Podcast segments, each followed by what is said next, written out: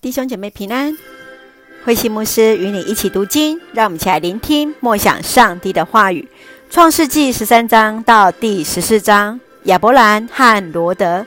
创世纪十三章，亚伯兰在伯特利和爱之间筑了祭坛，他带着侄子罗德来到了迦南的平原。从十三章的第十七节到二十四节，亚伯兰和罗德来分开。他首先让他的侄子罗德来选择想要的土地，然后彼此就分道扬镳。而在第十四章分成两个部分，第一个部分是从第一节到第十六节，亚伯兰为了救他的侄子罗德而和四个王来打仗，赢得了胜利；而第二个部分是在十七节到二十四节。麦基洗德来祝福亚伯兰，亚罗亚伯兰则从夺取的战利品当中献上了十分之一，献给了麦基洗德。让我们一起来看这段经文以及思考。请我们先一起来看十三章第十五节：我要把你所看见的这片土地都赐给你和你的子孙，这片土地要永远归属你们。罗德选择看起来肥沃的约旦河平原之后，就和亚伯兰分开。亚伯兰慷慨的心胸对待罗德，上帝赞赏有加，对亚伯兰恩上加恩，利上加利，福上加福，赐下了更多的恩典跟应许，也就是土地和子孙。你若是亚伯兰，你是否也会让罗德先选土地呢？我们是否也常用人的眼光来选择眼见的利益？虽然在第一个时间，亚伯兰看似是吃亏的，原来这后面都隐藏着上帝的心意。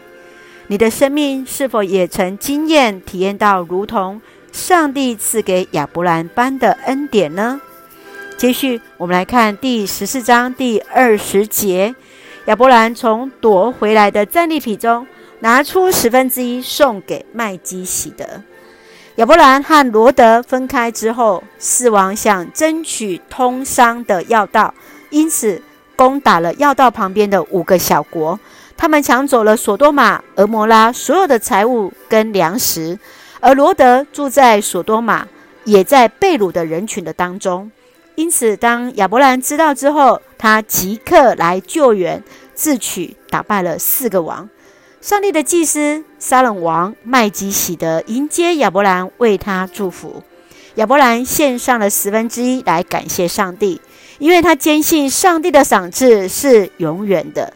你看见亚伯兰对上帝的信心，以及凡事倚靠主吗？你从亚伯兰的信仰态度当中学习到什么样的功课呢？让我们一起来看第十四章十九节到二十节，麦基洗德对亚伯兰的祝福，来成为我们的金句。愿至高者上帝，天地的创造者赐福给亚伯兰。愿那位使你战胜敌人的至高者上帝受颂赞。愿上帝来赐福我们，就如同过去上帝如何赐福在亚伯兰，今天使我们不管在生活上在各样的经历上面。都让我们战胜，得胜有余。让我们一起用这段经文来作为我们的祷告。亲爱的天父上帝，谢谢你每一天与我们同行，每一天都满有你的恩典，使我们不致彷徨。带领我们的教会、社会、国家，用更高的眼光、信心，使众人得着祝福。确信我们每一个人的生命都掌管在你手中。一生有你的教导与带领，时刻信靠你，赐下平安喜乐，在我们所爱的教会与每位弟兄姐妹身体健壮，灵魂兴盛，恩待保守台湾，我们所爱的国家，恩上加恩，利上加利。感谢祷告是奉靠主耶稣的圣名求，阿门。